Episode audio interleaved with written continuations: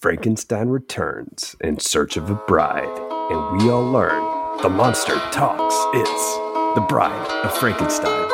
Mafia, wake up, wake up, wake up. You have created a monster and it will destroy you.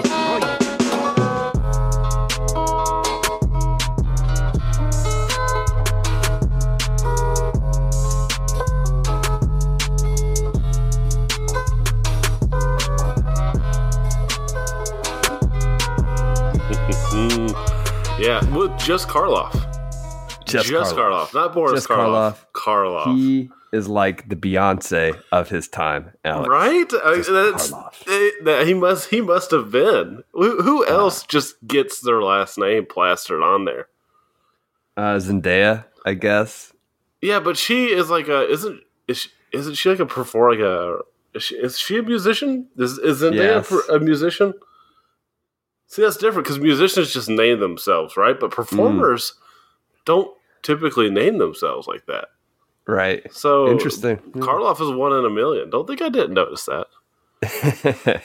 I'm glad you did, Alex. Welcome back to the Monsters versus. Men podcast, the bargain basement of the monster podcasting airwaves. This week, as we try to stay alive, we're discussing, of course, The Bride of Frankenstein. And with me today is friend... Good, Alex. And Eric with those two awesome highlights on his temples. Alex, I had to uh, be a little kinder. I'm a little bit more kind this week after oh, yeah. calling you, um, what was it, spoiled medical wraps last week? Yeah, yeah, like it was very, it was very mean. I can't say anything. I've done something similar, I think, the week before that.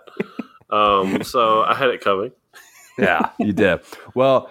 Hey, Alex, quick question off the top of the show. I, I know you finished Dragon Ball Super recently. I did. I did. I did. So is the, is the series finished, Dragon Ball Super? Or right you now. Just finished from where it's at? So I think the manga is still going. Mm. I think the intention is to keep it going, but it's like, you know, it ended back in twenty seventeen. Oh, really? Uh, yeah. yeah. So I, like it, it's done. It's fine if it ends where it is.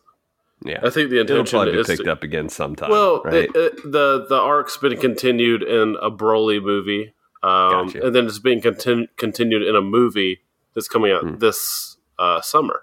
Hmm. Uh, cool. Dragon Ball cool. Super Superheroes. Uh, nice. Well, the reason I bring that up, Alex, is because I posted this on Twitter today because Theo and I were watching Dragon Ball Z, and we had. Cell, we're in the Cell saga, and Cell Ooh. was being attacked by the entire military, and really just not, it wasn't affecting him whatsoever.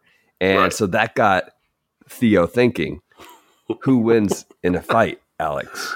Godzilla, King of the Monsters, or Dragon Ball Z's Cell? Oh my gosh, this is like one of those lunchroom talking points you have when no one's got anything going on, but it's also like a guilty pleasure, right? It's yeah, always right. a guilty pleasure because it's like think think this these conversations always get far too elaborate uh, with far what if elaborate. scenarios, but the answer is definitively um, Godzilla.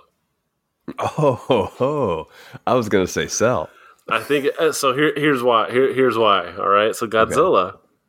he's got unlimited atomic breath. Cell gets tired, but mm. as far as we know, we've never seen Godzilla get tired from atomic blasts. Right? Mm-hmm. We've seen him get t- tired from like taking a beating. Um, but we just—he's a powerhouse, man, and I, I, I can't—I can't go too much into Cell because you haven't seen the end of the saga, but. Cell's a good pick, though. He's a tough character to beat, so I'm mm. not sure if he can, but I'm, I'd put my money on Godzilla, but he is slow compared to Cell. That's the problem. Mm-hmm. That is the problem. The uh, we had one response on Twitter already, Alex, that said Cell would just absorb Godzilla. He can't do it. Cellzilla. Can't do it? No, he can't do it. He can't do it. Because he, he only integrates humans, I think. Um, mm. I could be wrong. For I now. could be wrong. But he's never faced a threat like Godzilla before. Yeah, I, I just feel like the nuclear fusion and stuff would probably like melt him down or something. uh, no, I I, I want to go with Godzilla, but something says Cell for whatever reason. Mm. But I think we can agree to disagree on this one. I don't think we'll be starting any lunchroom food fights. Uh, but Alex, one other big piece of news released today. Wait, hang on real quick. I have yeah. a little counterpoint to that. Uh, whoever said that he could absorb. Okay, all right. Think about how thick Godzilla's scales are. That little tiny little needle ain't going to go anywhere. Mm-mm. No. Uh, yeah, I mean... Anyway. Well, big news today, Alex. From uh, official news released yeah. by Legendary, there is a new Apple T V Legendary MonsterVerse T V series being released. Here is the plot description. Following the thunderous battle between Godzilla and the Titans that leveled San Francisco and the shocking new reality that monsters are real, the series explores one family's journey to uncover its buried secrets and a legacy linking them to the secret organization known as Monarch. Huh. Uh, now, when people hear this, it'll probably we might have more details at that point. But what are your initial impressions, Alex, of a potential Monarch MonsterVerse T V series? So I'm not going to say no to more Godzilla, right? Mm-hmm. But I am a little more disinterested because of the San Francisco portion of this, which means it's tied to the original Godzilla MonsterVerse movie, which mm-hmm. means we're going back in time again. Like, mm-hmm. like let's go to the future where we want to actually see new things. Now, we can still see new things, right? We can still see uh, other monsters and that type of thing. That could be fun. But, I mean, we have two movies taking place after this. And we already stuck with a family that had San Francisco leveled and then had a link to Monarch. That was the family in the next two movies. Yeah. And so I'm isn't like, that the plot? Isn't this the plot of King of the Monsters? Yes. And so it's like, what? Why are we retreading this ground? I don't. Uh, that's that's my biggest problem with it. Now, maybe it's going to play out very differently. Uh, it probably will, but it's like, come on, like you literally just told me the the story of the, the second movie. Yeah, I'm with you. Yeah, I'm not gonna poo-poo more Godzilla, uh, just because I'll be interested to see what they do with the monsters and with the, with, uh, we probably won't have any human characters that we're familiar with, but I mean, who knows? Maybe, um, but we'll probably, we'll probably see some familiar monsters. We'll probably have a few pleasant surprises, I'm sure. Um, but yeah. Anger is confirmed. Anger is com- probably, honestly, um, We'll we'll see some some monsters that we haven't seen yet in the MonsterVerse, so I'll be excited to see kind of that take on them. But yeah, I, I, I'm with you. I, I have uh, a few hesitations towards a T V series that is set within the MonsterVerse. Yeah, I don't I know. Mean, I, I, was... mean, I, I I like the MonsterVerse. I wonder if it's time to start something fresh. I don't know. Maybe not. Well, I, I think it's fine to keep exploring it. Um, mm-hmm. And what this could do is create maybe hype for a new movie or whatever else. But because we're getting ready to get Toho movies. So mm-hmm. I don't really need new American Godzilla movies necessarily. Yeah. Just because I'm already going to be getting Toho. So I'll be perfectly satisfied in the Godzilla front. Plus we're going to be getting Singular Point Season two. Yeah. Like we're going to get, we're going to get our fill. So why not explore this thing that's already established a little bit? I do wish we were later in the timeline. I don't feel like revisiting the past, but whatever. Mm-hmm. If we have to, we have to. Um, maybe it'll lead to some interesting yeah, okay. Kong stuff or something like mm-hmm. that, right? We've got some opportunity here that I probably haven't thought of, so we'll, we'll see. Yeah, for sure. Yeah, the, but you bringing back up the Toho Godzilla films that are apparently planned makes me a little bit excited as well. We'll yeah, we'll yeah, those will be those. those will be here pretty soon, I feel like. I would right? imagine like, that we're going to have to get more news about them here in twenty twenty-two. I think this year is the year that we get Ultraman.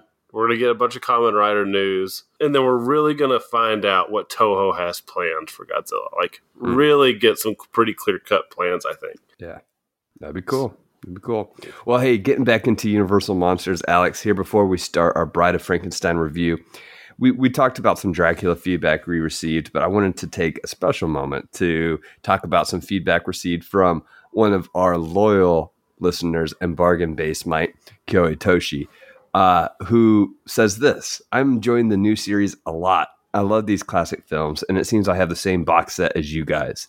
Now, as to why Van Helsing stayed behind in Dracula, besides the goofy cut ending from the stage show, it's because he had things to do. Dracula was not dead. The stake only pins him to his resting place. To destroy him, he still needed to cut off his head, stuff the mouth with garlic, and burn the corpse.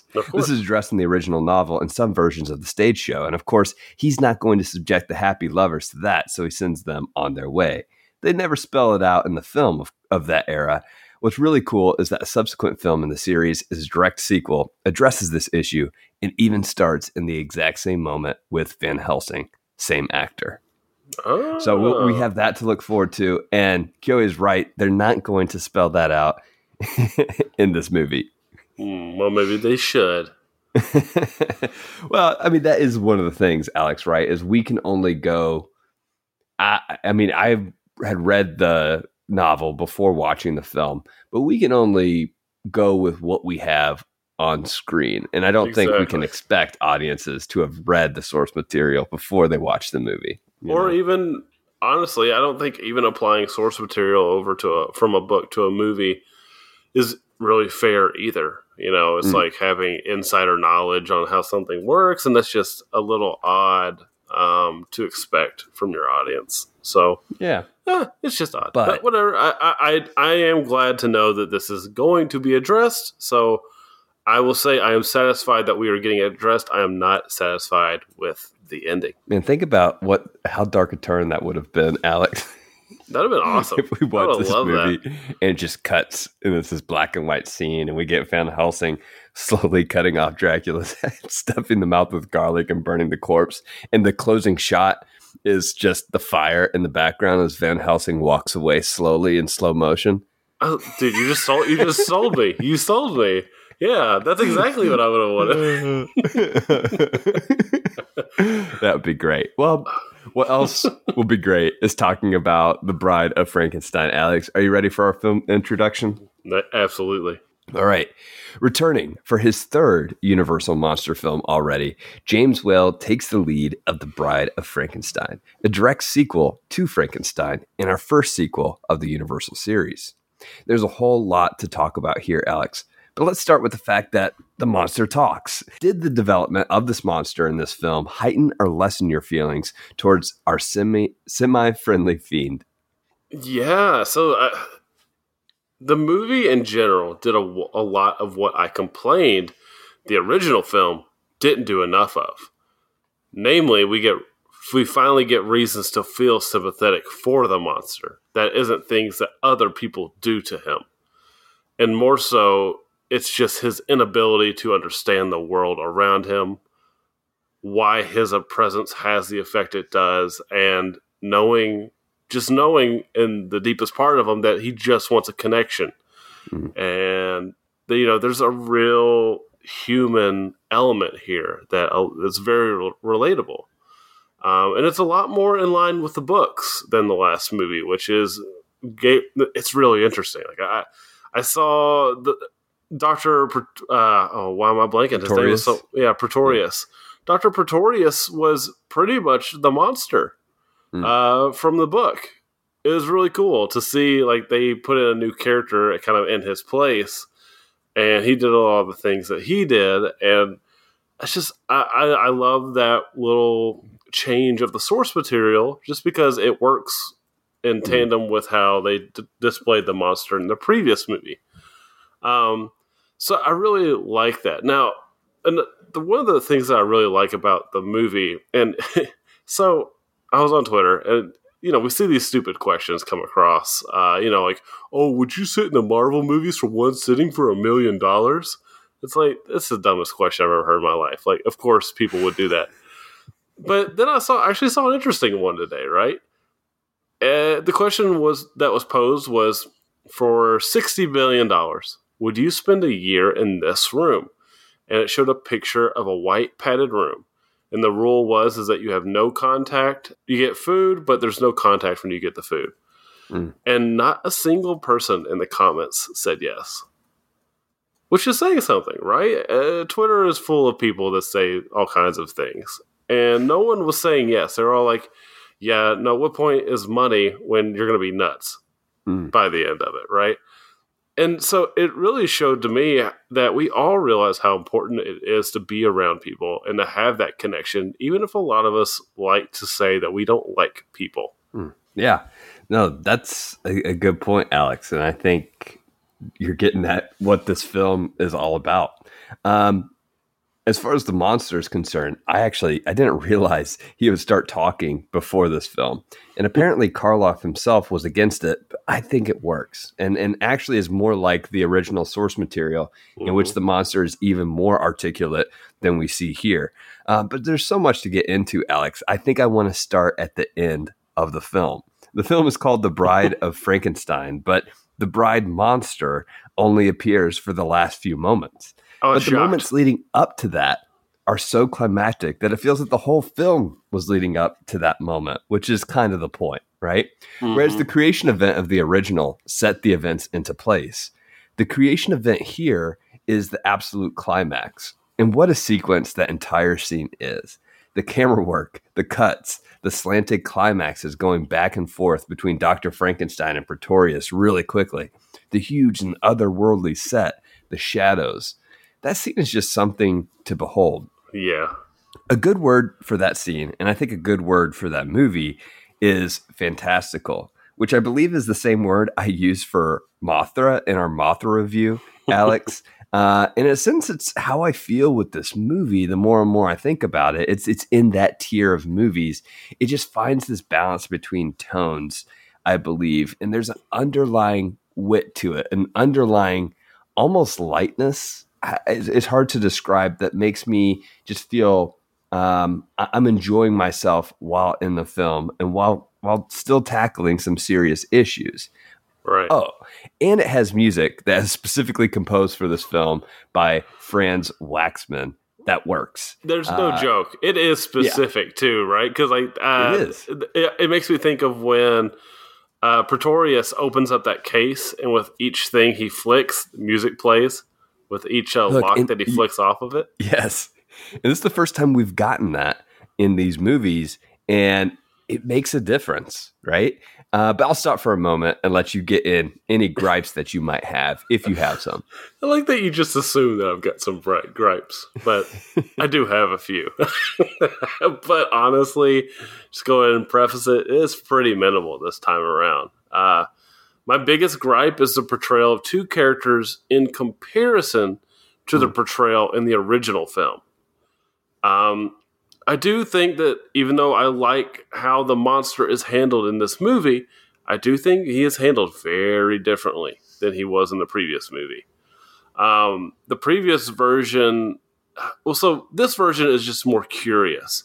And mm-hmm. he, you see him in every scene just longing to connect and be with people, rather than the other version that just had like this general aloofness, this disbelief of things around him, um, quick to turn violent, which honestly this one did too. I mean, he starts out the movie murdering two people who didn't do anything. He does. Um, I think it makes him pretty complex though, right? And I think he also senses the threat of those two people. Maybe not right. the second one, right? Maybe not yeah. uh, Maria's mother. But he senses the threat from Maria's father, to be sure. And I think he's just been attacked by a group of people. Yeah. It's it's it's a pretty natural reaction. I think and, he can be also, Yeah, excused. And I also think I, I understand what you're saying here about the uh, two different portrayals. But don't you think the monster would be a bit more in disbelief at first waking up to life than he would be mm-hmm. after being uh, in this world now for a little bit more time? I do, but it's not that he, he hasn't been in the world for much more time than the previous film in terms of uh, the timeline. At least it, mm. it felt that way to me. Like, mm-hmm. you know, we, we he's got a few days there where he's wandering the the, the countryside. He throws a little girl in the water and she drowns and he runs away. This time someone falls in the water. He's like, oh, I can get in the water um, immediately and save this person. Um, and so uh, it's just his general reactions to everything around him are very different. Now, I understand. It's like you're saying, you know, he's he's new to the world, right? He's going to react differently in the first film. Uh, and I can agree with that to an extent. But I do feel like this is almost a different monster. Um, because there's no moment where he learns differently. He just is different uh, mm-hmm. to me. Now, the other character for me, though, is Elizabeth. Uh, I think she's actually a little less interesting this time around. Um, she's more manic and superfluous in her role. Um, all of her lines are a little more flowery. And I just think she's a lot less interesting. Now, I, I, I say that, but it kind of maybe goes back to my complaint about the monster as well, you know. She did get assaulted at the end of the last film, right? Um, the last time we really saw her, she was getting strangled by the monster, but she was alive. Um, so that could be given, that could give a pretty good reason for her change and her scaredness and her hallucinating things are there that aren't mm-hmm. there. Um, and also, you know, why couldn't the monster have killed Minnie at the beginning of the film instead of these other people, right? Like, just kill Minnie so I don't have to listen to this acting anymore. it, it, her acting is so wildly inconsistent. I never knew what tone her next line was going to be. Man, dude, like, I never knew because hate her. But these are all, but like, I really didn't. I from line to line, I didn't know what the tone was going to be because she goes from hysterical and. Co- Like, her acting is hysterical, not anything comedic. But she try, goes from trying to be funny and over the top to deadly serious.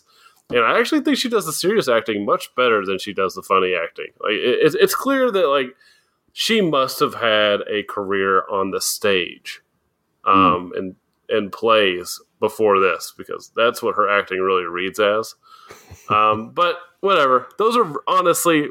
I've been going on, but these are really minor gripes, all yeah. easily overlooked because everything else in this film is great. And the change in Frankenstein, or sorry, in the monster's character, I'm for because this is what I wanted from the beginning. Uh, uh, but it mm-hmm. is something that I felt was inconsistent, and I had to point out. But what mm. about you, Eric? Like, you sound like you're kind of digging it too. Yeah. Uh, but did you have any problems? Well, I certainly didn't have.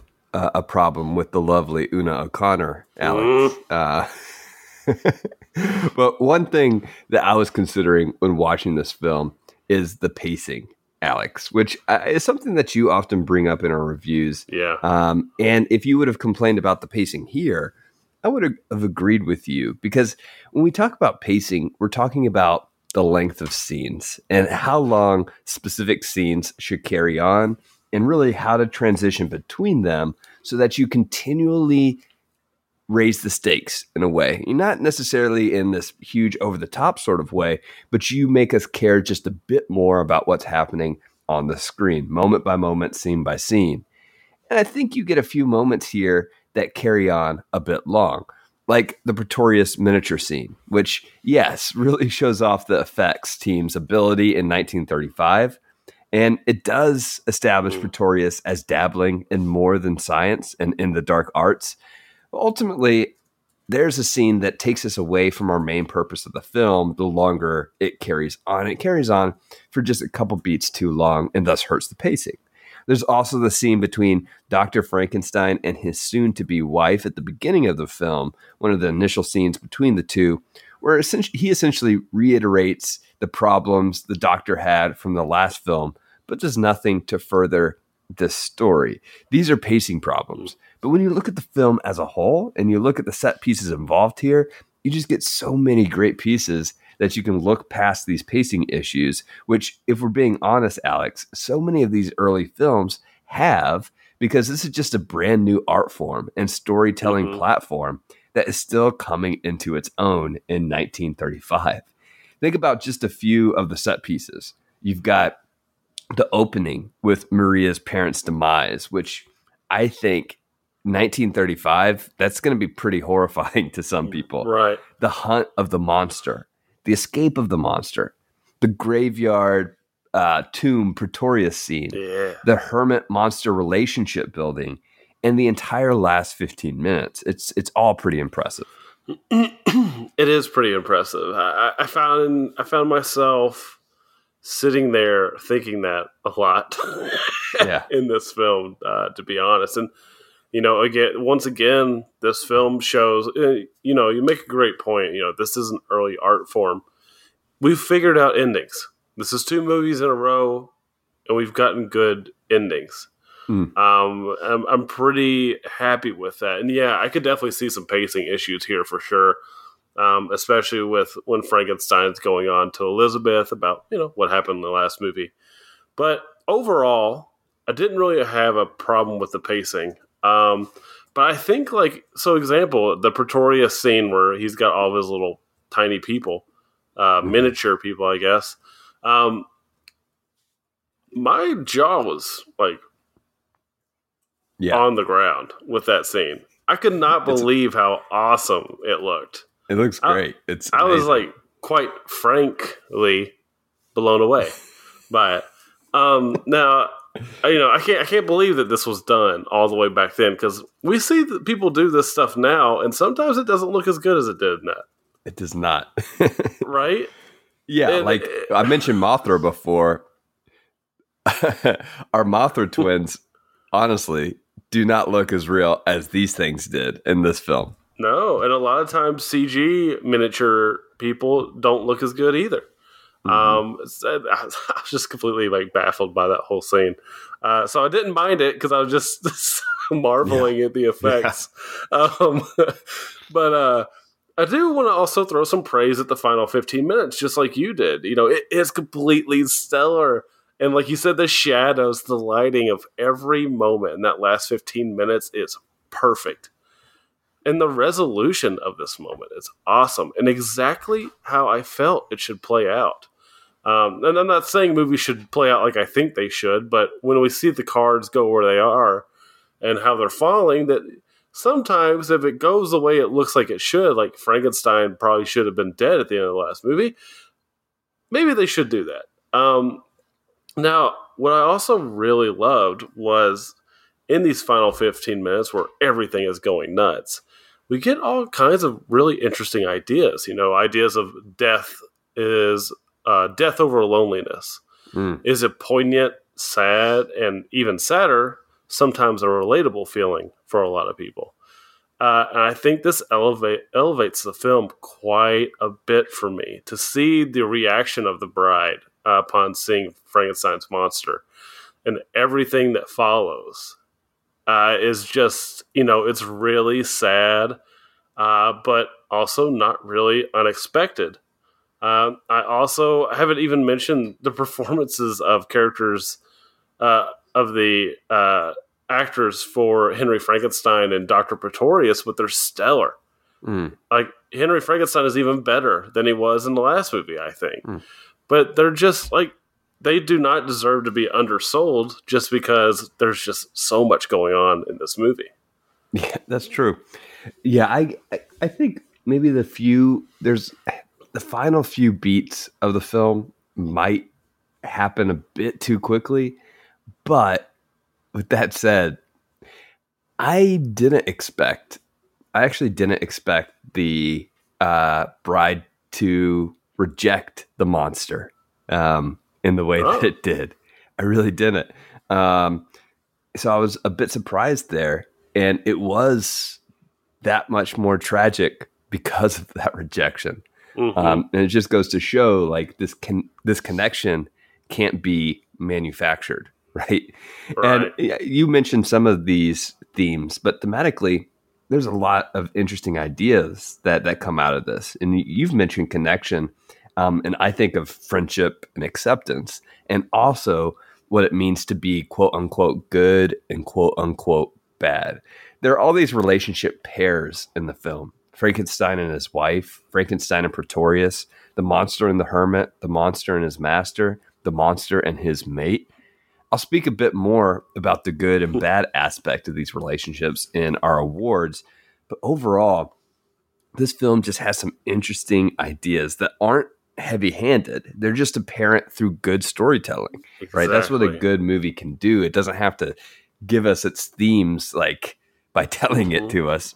We mm-hmm. just can start to pick up on them naturally because of how the characters act and react throughout the film. And that was one of the weaknesses that you and me ran into a lot, especially with our earlier Godzilla and Toho series, is they're like, well, you didn't get the message, so let's beat you over the head with it at the end, right? Yeah, the last line.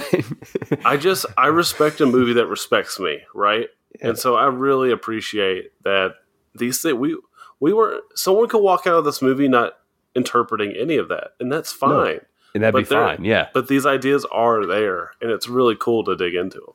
Yeah, for sure.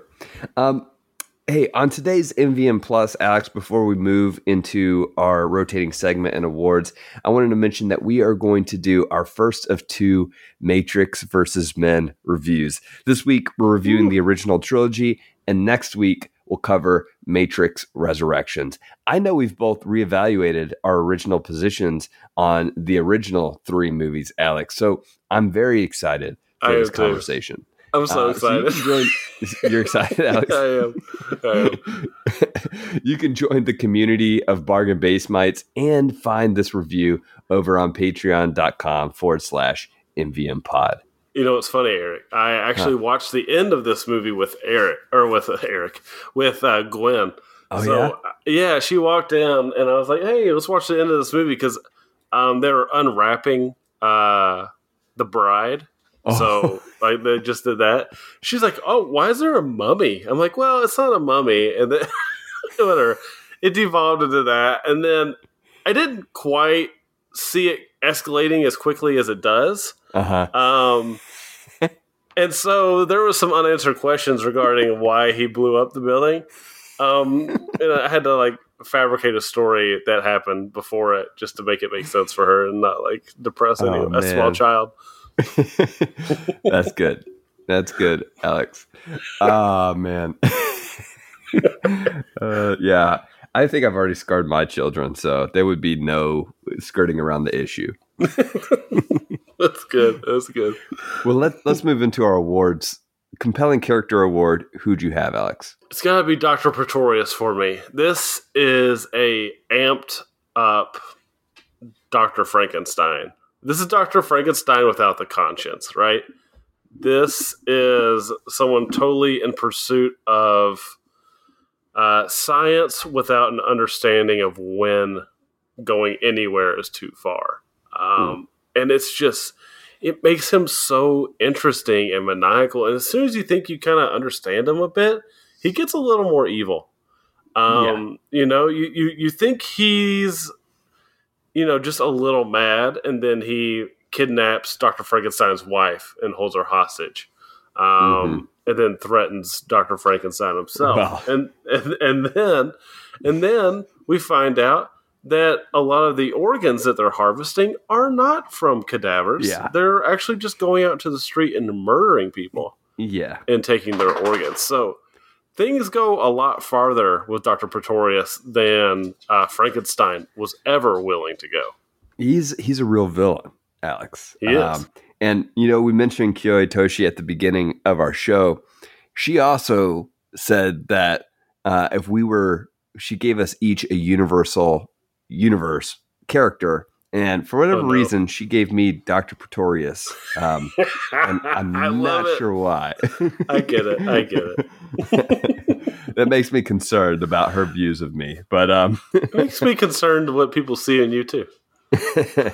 But I I'm gonna go with, so I was thinking about this, Alex, and actually as you were mentioning the end of the film, mm-hmm. I, I am incredibly compelled by the monster, but I'm also compelled by our new monster that we only get a few moments of. Just the way that this female monster moves differently than the original, than her counterpart. Mm. How she screams, how she has this look of bewilderment. It's it's compelling, and I, I want to to see more of that. Um, which yeah. we may see at some point. Well, I'm sure we'll get more of this character and, and a different sort of version of this character in, in a future Universal film. But that that's interesting to me. um, just to see what, what becomes of this portrayal of this character.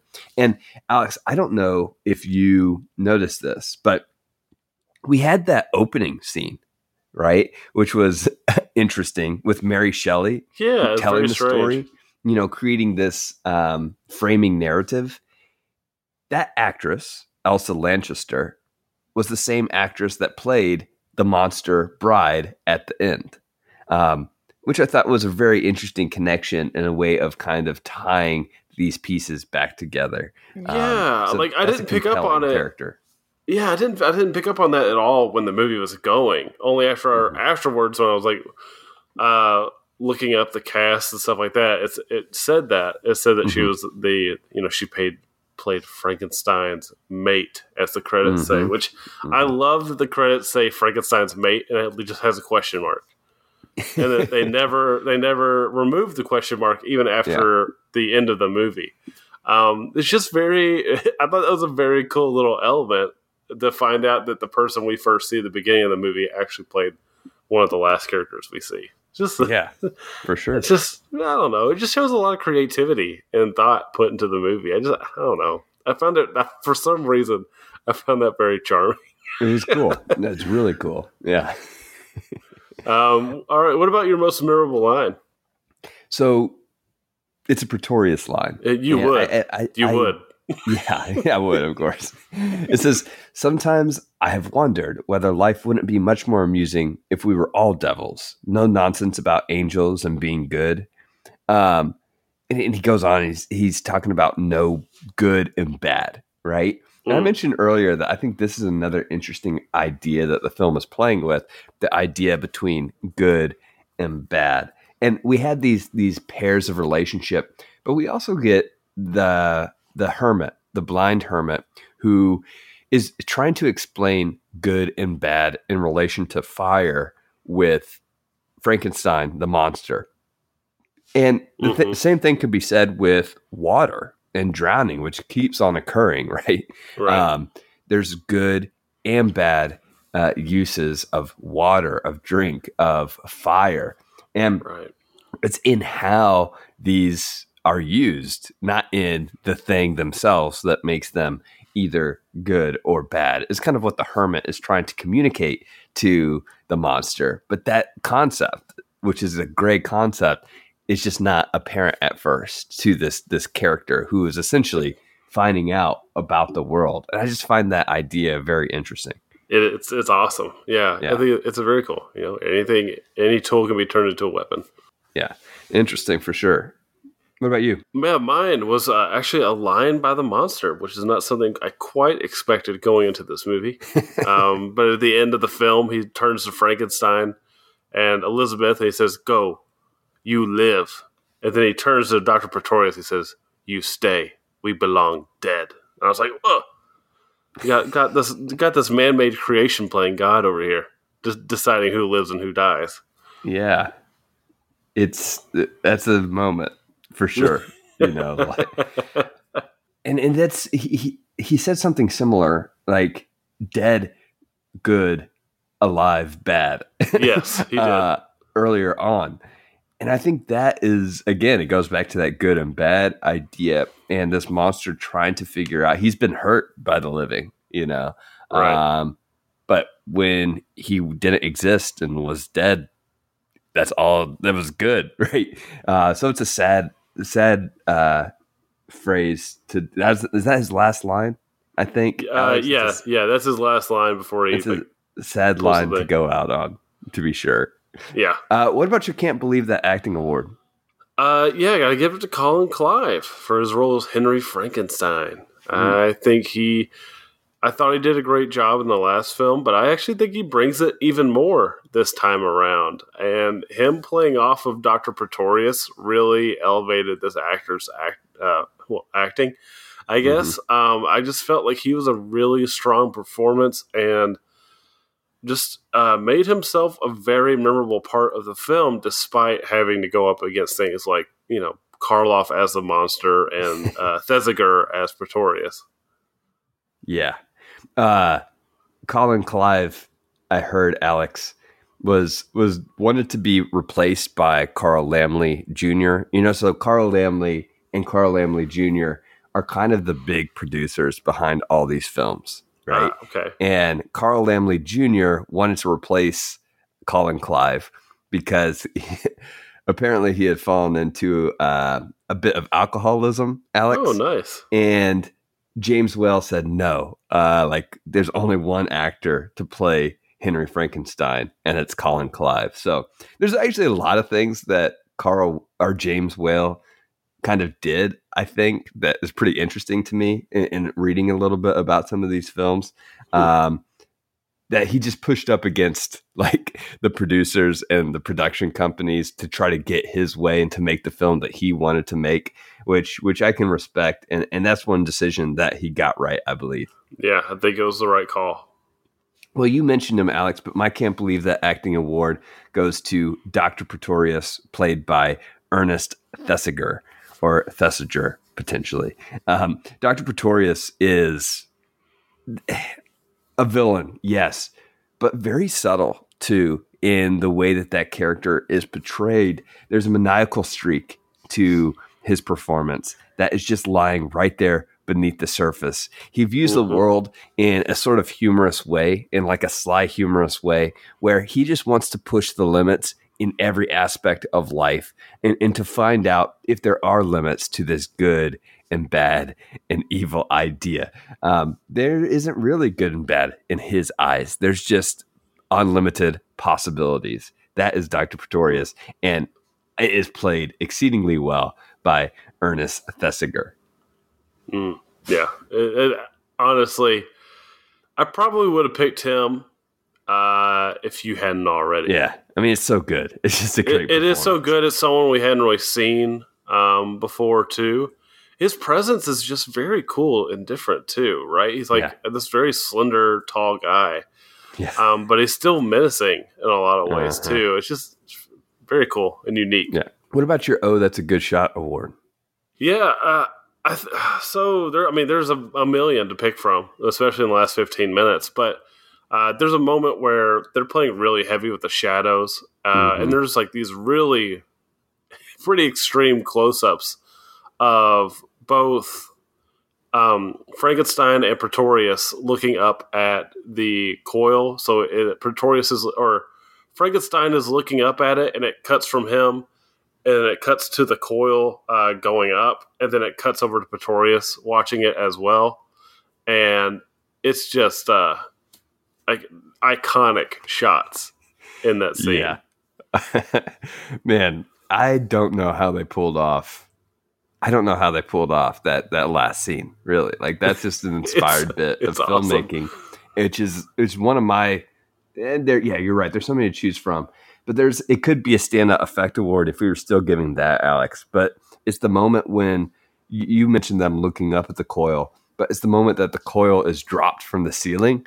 I'm like, oh my gosh, this place is huge. And this prop, this is a prop. It's huge. This prop was built and is huge and is coming out of the ceiling right now.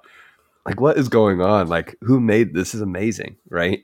Um, mm-hmm. So that that is awesome. And it's just a great shot as well. Um, so I, I loved everything about, about those moments. Yeah, to be sure. It's, just, it's so good. Now, Eric, we got to do our unique awards. Uh-huh. What, what do you got for us? Mine is the most likely to make their presence known. And I should say slash annoy Alex to death. And that goes to Una O'Connor as Minnie.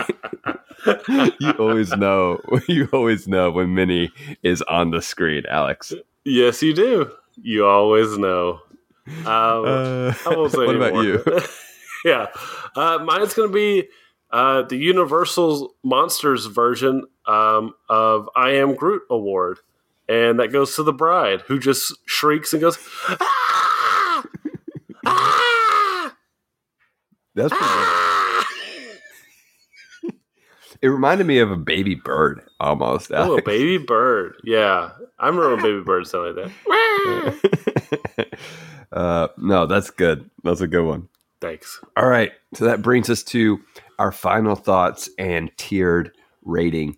Uh, Alex, I can start this time if you would like. Sure. Uh, I think this is a definite Godzilla tier film for me, Alex. Preach. It's do I preach? Yeah, it's um.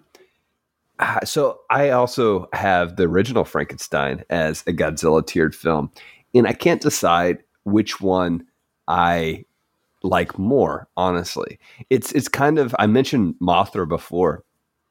What this reminds me of, this is kind of reminds me of the Mothra to Godzilla nineteen fifty-four, whereas this is The Bride of Frankenstein to the original a nineteen thirty-one Frankenstein. I feel similar ways about the two films. There's something, there's a transcendent quality about the originals, but there's this levity in a sense to these films where they're able to just bring, I, I enjoy watching them a bit more um, because it just feels like there's, there's a variety of tones and they get the balance right for the most part. Yeah. There might be some pacing issues as I mentioned, but what film from this time doesn't have some sort of what we would consider, having watched the films that we've watched, to have pacing issues? We're going to see most of these films and, and, and feel like there are some pacing issues at times because this is a new art form in nineteen thirty-five. So with that said, though, I mean, this is, the set pieces are fantastic. They're magnificent. It's got to be top tier, um, Godzilla tier film. Yeah. Uh, um, I'm in a, I'm in complete agreement with you. This is Godzilla tier through and through. Um, it's like you said, it's the set pieces. It's almost all of the acting is just very memorable. The cinematography, the shots, like the effects, it's just all so impressive. And it's like, you know, you see some of this stuff and you just kind of think a little bit to yourself, like, have we stepped back a little bit? Uh-huh. You know, sometimes, yeah. Especially when you see the creativity and the lighting of some of these shots, it feels like we, uh, it's just, well, I don't know, there's something really awesome about it. That's, I, I mean, you saying that makes me smile, Alex, uh, because, yeah, I, I'm with you and, and I agree with you. one hundred percent. There is a creativity there. There's a creativity in the limitations, right? Mm-hmm. Whereas sometimes today with our modern technology and instruments, it feels like our we have limitless potential and thus we have no sort of limits. And thus our creativity is hampered in a sense. You know, right. When you have constraints, sometimes you raise, rise, rise to the occasion. And mm-hmm. in this case, like, I think sometimes the constraints force the filmmakers, the special effects teams to do some amazing things that no one thought was possible in that time. Yeah. Yeah. I mean, l- limits breed creativity most yeah. of the time. And uh, I'm a firm believer in that. So I, I it, and it, and it shows here. And so yeah. I, you know, everything is kind of awesome with this movie. So definitely a Godzilla tier. Uh, I can't wait to see what's next. Dope. Yeah. Well, next week is Werewolf of London, Alex. Um, I've got a rhyme prepared, so I'll buy you a second here. Yeah, please do. And I'm not ready at all. I say, when we encounter our first form of Wolfman, will London increase his lifespan, or should he just move to Japan? Alex. okay, okay. I think, I think that's not bad. That's pretty I mean, good. We should move back. I mean, is it going to force us to want to move back to Japan and Godzilla films as well, Alex? I we'll see. We'll see. Mm, mm-hmm. What about you? We're, yeah, we'll see. Uh, so, I guess next is Werewolf of London. Will this film turn Monsters versus. Men into curmudgeons, or are we going to? Um, oh man, this is what this is this is why you prepare a little bit, Alex. Honestly, when I saw Werewolf of London, I was like floored. I was just shocked. I was like, no Wolfman. Nope, Werewolf of London. I yeah. still found a way to incorporate Wolfman into my rhyme. I, if you noticed, Alex, because London, spoiler, doesn't have many words that rhyme with it. Yeah. Oh, yeah. Oh, yeah. I know. Because like I'm hoping that this is so good that it tastes a little bit like fondant. Fondue on. uh, C- that, C C that, just gave me a look like That means Disbelief. We need to end the show. Yeah. Yeah. It's time. As always, thank you for listening to Monsters versus. Men. We want to hear from you. Email us at m v m pod at gmail dot com or go to m v m pod dot com to tell us why Alex should prepare for his rhyme time and to just reiterate how great a film The Bride of Frankenstein really was. Send us mm. your thoughts and we'll read them on the show. You can also follow us and message us on Twitter and Instagram at mvm underscore pod. You can become a bargain basement at patreon.com forward slash mvm pod and receive weekly bonus content, including special reviews, interviews, and host chats. And if you can't help monetarily at this time, a review on your favorite podcasting platform always helps. Monsters versus. Men is produced by Alex Cornett. Executive producers are Faye Basier and Michael Herndon. Special thanks to our wives, comma, Rock Band for PlayStation three, which forms Cell Block B, Senor Honda, Drew the Collector, our Instagram connector, and you, the listener, for listening. Until next time, don't... set up what you create with a date you made.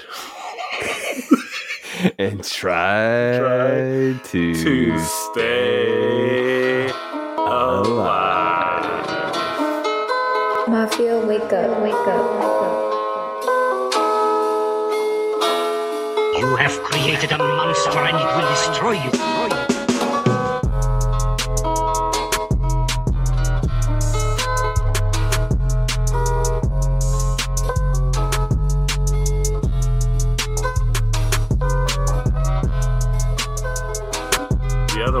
Say Eric was don't burn a blind man's house down.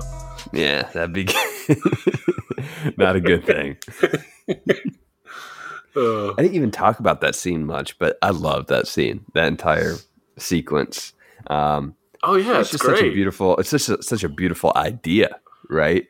Uh, to have a blind man have this interaction with the monster. Um, Yeah, mm-hmm. yeah. That's a stroke of genius. Yeah, someone showing patience with a monster and what it can lead to.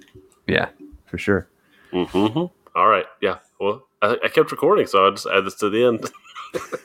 All right, see y'all.